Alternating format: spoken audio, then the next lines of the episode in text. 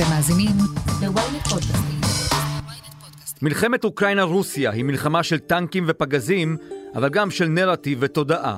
זו בעצם המלחמה האמיתית. אני עטילה שומפלבי, וזאת הכותרת.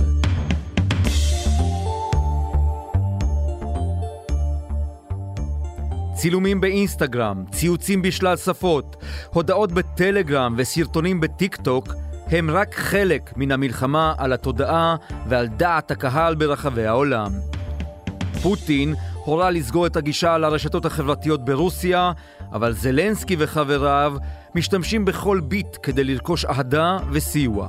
כל חייל בשטח, כל בן אדם באיזה בית הרוס באוקראינה, בקייב, בלביב, מבין את תפקידו בתוך העולם הזה, מפני שהוא ראה הרבה כאלה, והוא חייל בשירות התודעה האוקראינית, והוא פועל ומייצר הזדהות. נועם מנלה, חוקר רשתות חברתיות ומומחה לתודעה, על ניצחון בעידן שבו אין תמונת ניצחון, אבל יש נרטיב והנדסת תודעה.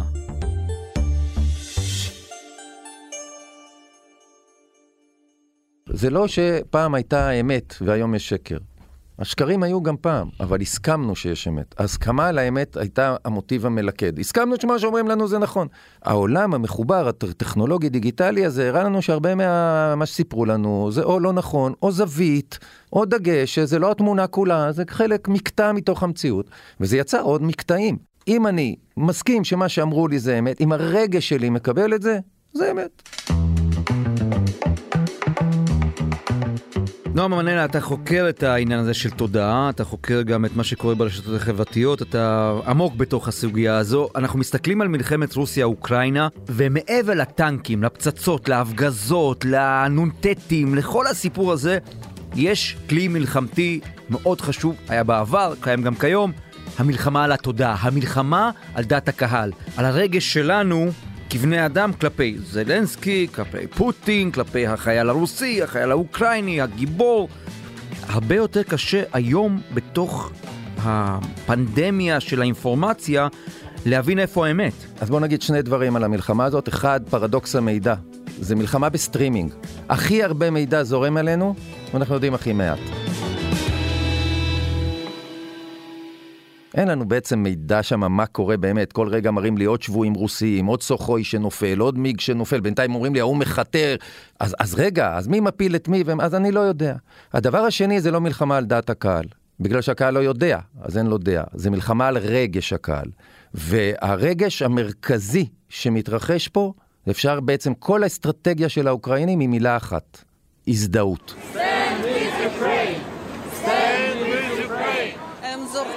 פצצות, הם רוצים להרוג עם אוקראיני.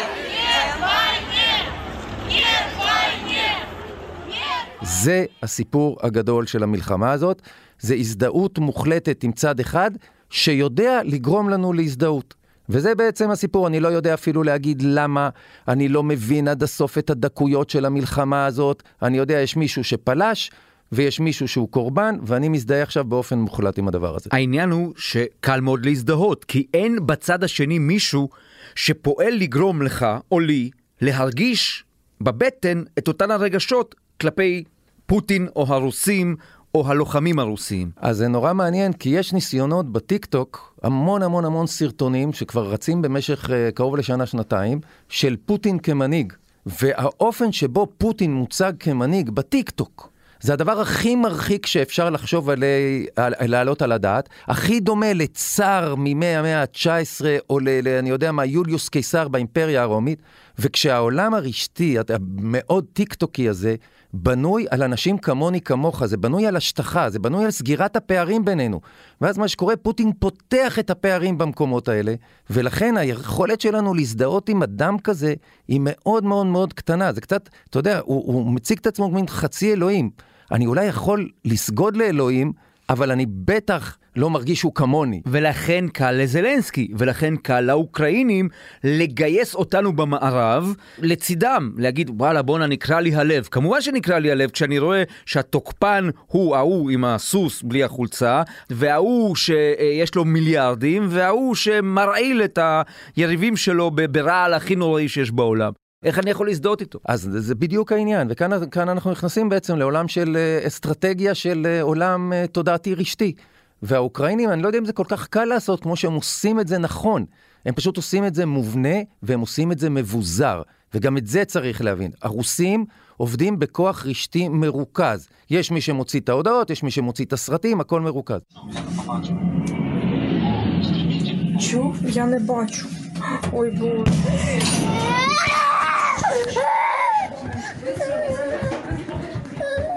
האוקראינים ביזרו את זה לחלוטין. כל חייל בשטח, כל בן אדם באיזה בית הרוס באוקראינה, בקייב, בלביב, מבין את תפקידו בתוך העולם הזה, מפני שהוא ראה הרבה כאלה, והוא חייל בשירות התודעה האוקראינית, והוא פועל ומייצר הזדהות. וזאת אחת הסיבות של לינקדין לראשונה, אנחנו במלחמת הלינקדין הראשונה, הפך להיות שדה קרב מדהים, שלא היה במלחמות אחרות. כי יש המון המון חברות גלובליות שעובדות באוקראינה, בקייב ובכל מיני מקומות כאלה, חברות תרופות, חברות פארמה, כל מיני חברות כאלה. ואתה יודע, אני עובד פה בתל אביב בחברת תרופות, והוא עובד בקייב, ופתאום הוא מעלה בפרופיל לינקדין שלו, שזה זה הכל כמונו. עם את המדים שלו, עם הקלצ'ניקוב, והוא אומר, אני עכשיו יוצא לקרב להגן על קייב, לא יודע אם נתראה, מאחל לכם זה, בונה, אני לא מזדהה איתו, זה אותו משרד, זה אותו שלט על הקיר, זה בן אדם שאיש מחירות כמוני. קולגה שלי. קולגה שלי. אז אני לא הזדהה, עם מי אני הזדהה? עם, עם, עם פוטין והקיסרות קליגולה שלו? נועם, אנחנו נוהגים להסתכל על המרחב הקיברנטי הזה, טוויטר, פייסבוק, אינסטגרם, טיק טוק, כל מיני מקומות כאלה, שם מעצבים לנו את התודעה, אבל כשאני חושב על זה, מעצב התודעה מספר אחת בעולם עבור תלמידים מכיתה ג' בערך, זה ויקיפדיה. בוויקיפדיה מתקיים קרב מדהים של ננו תודעה על כל ערך כמעט.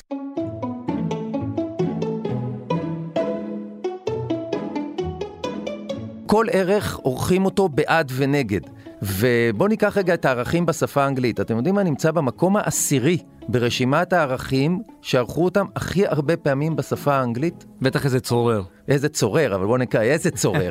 איזה צורר, היטלר. אני יודע את התשובה. אוקיי, אז לגמרי היטלר. במקום הראשון דרך אגב, זה ג'ורג' דאבליו בוש, שנמצא במחלוקת מאוד גדולה בארצות הברית, על כל עיראק וכל הסיפור הזה.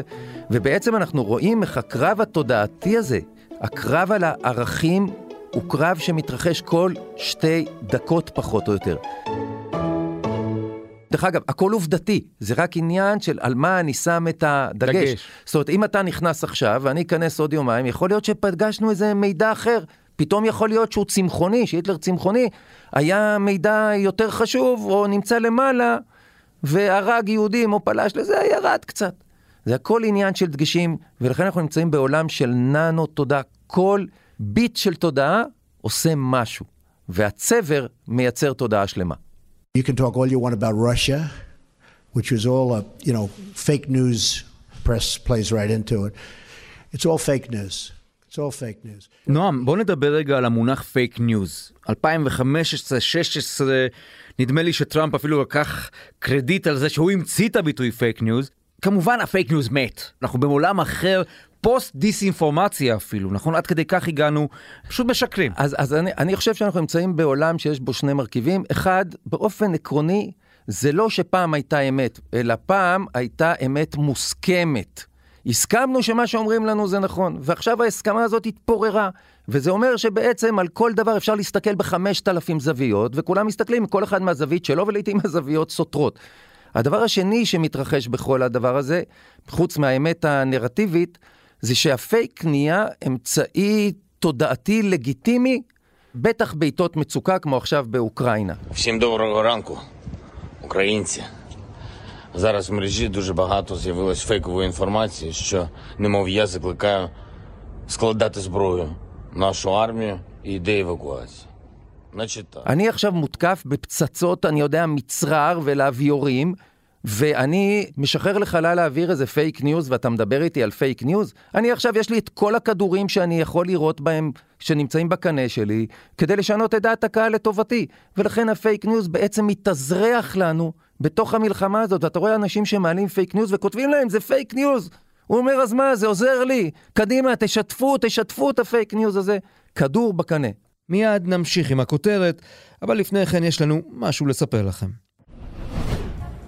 שלום, אני אופר שלח. במדינה בה יש פודקאסט לכל אזרח ואייפון לכל ילד, מישהו צריך לדבר על מה שחשוב לנו, האזרחים. אנחנו בכל פרק נשוחח עם דמות בחירה אחרת, על סדר היום העתידי של מדינת ישראל, שזו דרך יפה להגיד שנדבר על כל מה שחשוב שהפוליטיקה תעשה בשבילנו, והיא לא תמיד עושה. אז תעקבו אחרי האמת היא בוויינט, ספוטיפיי או באפליקציית הפודקאסטים שלכם.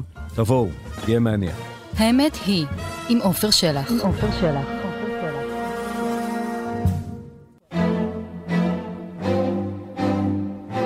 Я думаю, что, друзья, мы должны на этом закончить. Конец сегодняшнего эфира и пауза небольшая, которую делает телеканал «Дождь».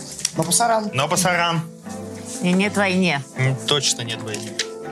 מה שמעניין, נועם, שבתוך המציאות המאוד מאוד מורכבת הזו, בא פוטין וסוגר את כלי התקשורת ברוסיה. פשוט אומר להם תודה.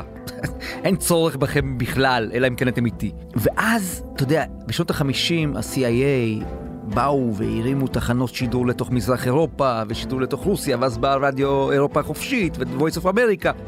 המערב צריך לחזור שבעים שנה אחורה וכדי להתחיל לשדר עובדות ואמת ומציאות אמיתית מחוץ לבועה של פוטין לתוך רוסיה. כן, זה, זה, זה בלתי נתפס כמעט. זה, זה בלתי נתפס, ומה שמעניין הוא גם לא סוגר הכל. זאת אומרת, יש אזורים שהוא משאיר פתוחים. אינסטגרם למשל הוא עוד לא סגר, דרך אגב דבר מעניין, יחסית לטיקטוק או למקומות אחרים, האינסטגרם יחסית נקי עדיין, מה שמאפשר עכשיו, ויכול להיות שהוא משתמש בזה כתעמולה, אנחנו פתאום רואים עכשיו גל שלם של רוסים שתומכים בפוטין עם האות זי, זה ממש נכנס עכשיו ושוטף את האינסטגרם, אז יכול להיות שהוא מחליט להשאיר איזה זירה שיחסית נוחה לו, ושם לפעול תודעתית. עכשיו אפשר בכלל לנתק את מישהו באיזשהו מקום בעולם, חוץ מאולי צפון קוריאה, מן המתרחש בחוץ, זה, זה, זה עוד ריאלי? פעם חשבתי שלא, והיום אני חושב שכן.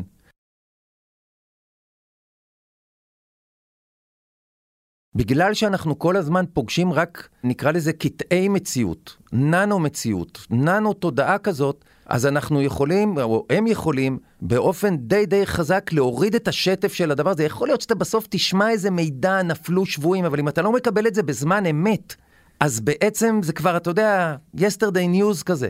ואז ההשפעה והאימפקט של זה יותר קטנים. זה רק מזכיר לי מה שרציתי להגיד קודם, שאחת הבעיות של מלחמה בסטרימינג, אפרופו הפייק ניוז, זה שאין זמן לאף אחד לבדוק מה האמת ומה שקר. וגם לא להקל. לא לבדוק, לא להקל, ולכן גם מוסדות, בסדר? משרד החוץ או המשרד הזה או משרד הזה, משתף פייק ניוז בכמויות. אתה אומר, רגע, למה אתה לא בודק?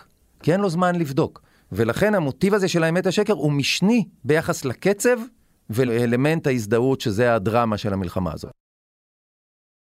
אז חשבתי שאפשר להשתמש רק בדברים שמאוד רגשיים כאלה, שאתה יודע, פתאום אתה רואה משפחות ופליטים ועיר תחת הפגזה, ואז גיליתי שכך לדוגמה את האוקראינים במלחמה הזו, שהם לא מייססים להשתמש בדברים שהם קרדינליים, בבי יאר למשל, הסיפור עם הכור הגרעיני הזה. וממש השבוע הסיפור של אלאל ומיר, מערכת הסליקה הרוסית, שגם היה פייק ניוס, כלומר, גם הלכאורה הנאבקים למען החירות, והחופש, וחופש הביטוי, גם הם משקרים. כולם, כולם, אמרתי, זה בעצם כלי נשק לגיטימי במלחמה הזאת, ואם הוא יכול עכשיו להרוויח על בבי יאר שתי נקודות, אז הוא יעשה את זה, ויכול להיות שלמחרת תגיד, יבוא רון בן ישי ויעמוד בבבי יאר, ויגיד, הכל סבבה, לא קרה פה כלום, אבל בתודעה שלנו כבר בבי יאר הופצצה, ואני לא יודע כמה אנשים פגשו את ההפרחה של הסיפור הזה, וזה בעצם סיפור מאוד מאוד גדול, סיפור של מיידיות. מה שקורה עכשיו, העכשוויזם הזה, זה מה שקובע את התודעה שלי, וכאן צריך להיות שילוב מאוד מאוד מאוד חזק של אה, הזדהות עם קורבנות, הזדהות עם חיילים. זה אחת הסיבות למשל שחיילים בצבא האוקראיני מעלים סרטונים שבהם הם רוקדים אתגרי טיקטוק משדה הקרב, כי מה יותר בן אדם כמוני מלעשות אתגר טיקטוק של ריקודים? והם עושים את זה משדה הקרב, אתה שומע ברקע פיצוצים וזה, והם רוקדים שם עם המוקשים. ו...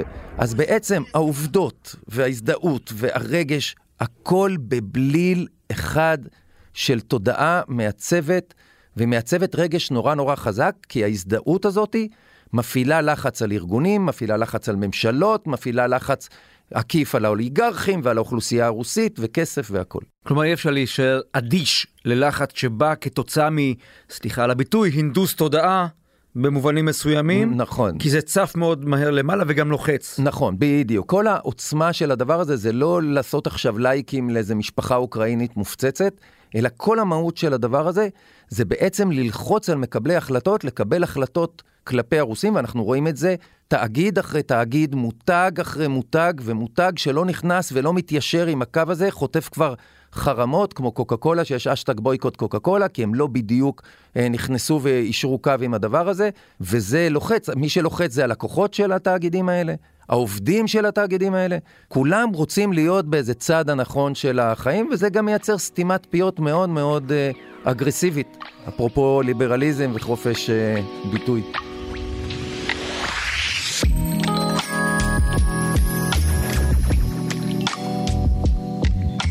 נועם, זה שאתה כאן, זאת הזדמנות נהדרת לדבר על העתיד רגע, לצאת שנייה מהמלחמה ולהסתכל על מה שעוד צפוי לנו, ופה בפרפרז אני נזכר בהקסלי ועתיד האנושות, עולם חדש מופלא וכדומה.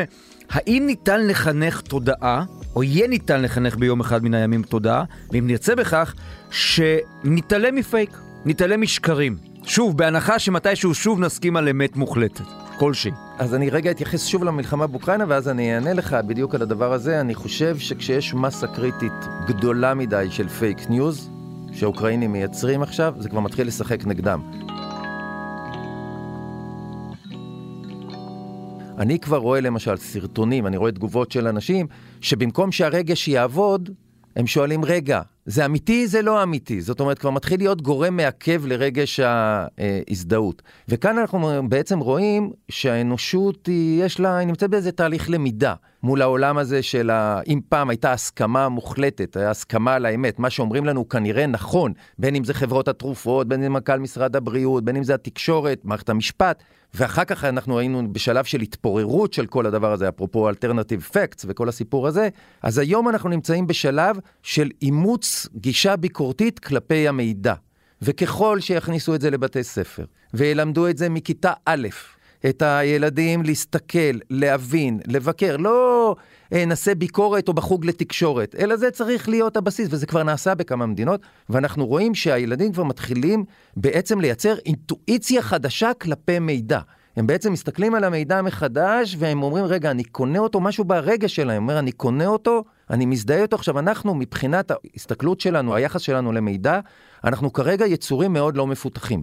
במשך שנים הלעיטו אותנו, ב-עשר שתים עשרה שנה האחרונות נפתחנו לשטף מטורף, הכל נורא נורא מהיר, והשלב הבא שלנו באבולוציה זה להסתכל ולאבד מידע בצורה חדשה, הרבה יותר ביקורתית, ובשביל זה צריך גם לקרוא את התגובות של אנשים, כי אנשים חושפים את השקרים, וללמד אותנו מגיל אפס, מהאקדמיה עד כיתה א', בעצם איך מסתכלים ואיך מאבדים ואיך מעכלים מידע.